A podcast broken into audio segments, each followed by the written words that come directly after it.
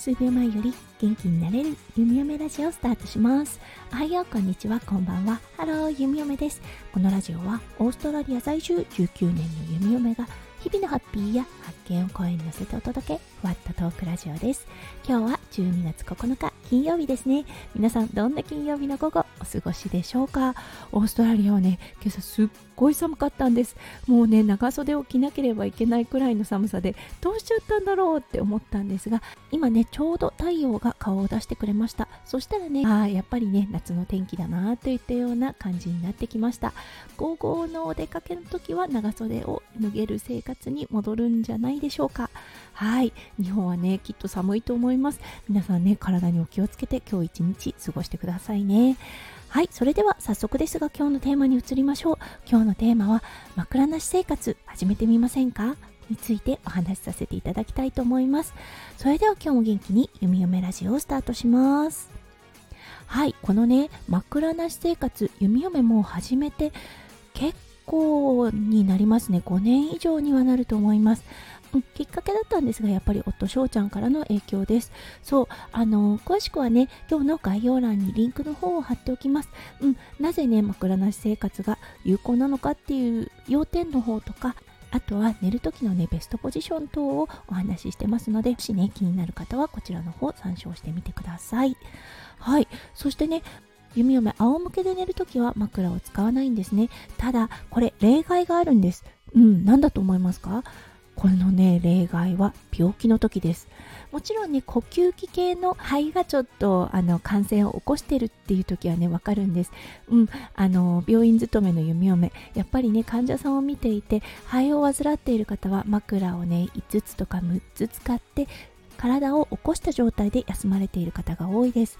そうだからね肺をね患っている方は上半身を上げた状態での,、うん、あの体勢が一番呼吸が楽だと思います、うん、なのでね風邪をひいてしまった時ちょっとねフルーとかインフルエンザになってしまった時枕を使うっていうのはわかるんですね。ただ先日ね胃腸炎になった時弓嫁やっぱりね枕が必要だったんです。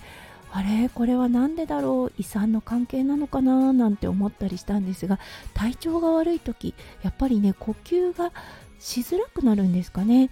そうだからね枕が必要だったんですよね。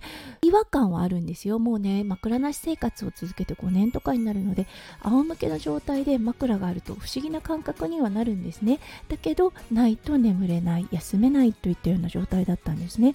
はい。そして昨日うん。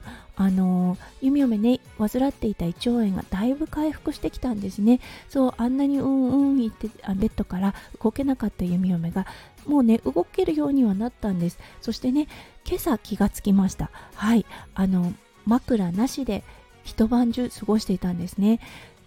回復したって弓嫁もう直感的に分かったんですよね。数日前まではねもう体調が悪くて枕がないとっていうような状態から全く一晩中枕なしでの夜を過ごすことができたっていうことでねあーやっと回復したっていう感じだったんですね。そして今朝の朝ツイートでもつぶやいたんですが今日はねあのアラームが鳴る前にしっかり目が覚めました。うんこれもね体が回復した証拠だと思います。そう。もうねこの2つがあってそしてね何よりお腹が空いたなといった感覚が戻ってきました。もうねこの2日間3日間でえっ、ー、とね2キロ以上痩せてしまったのでうんあのやっと戻ってきたこの食欲といった感覚ねとっても嬉しいです。うん、あの病気で痩せるのは決して健康的な痩せ方ではないのでどうしてもね鏡を見て自分の貧相な体を見てね悲しくなってしまうんですよね。なんかこう病的だなといったような感覚に陥ってしまっていました。だけどね今朝からあの食欲っていうのが戻ってきたのでゆっくりですがはいこのね体重を戻していったりとかあとはね落ちてしまった筋肉を戻したいと思います。はい。ということで今日はね枕なし生活についてお話をしてみました。うん。あの確かにね始めた当初はすごく違和感があります。そう今までねあの当たり前のようにやった首の後ろのサポートがないっていう形でなんかちょっと変だなとかって思っていたんですが慣れてしまうとねこれ快適なんですよ、うん、なのでねいきなり枕なしでっていうのがちょっとねハードルが高いなって思われる方タオルとねちょっと敷いた状態からスタートしてみてもいいかもしれないですね。うん。あのすごくね快適な世界が待っているのでもしね体に合うようだったらスタートしてみてくださいね。はいそれでは今日も最後まで聞いてくださって本当にありがとうございました。皆さんの一日がキラキラがいっぱいいっぱい詰まった素敵な素敵なものでありますよう。そしてねどうか素敵な週末をお過ごしくださいませ。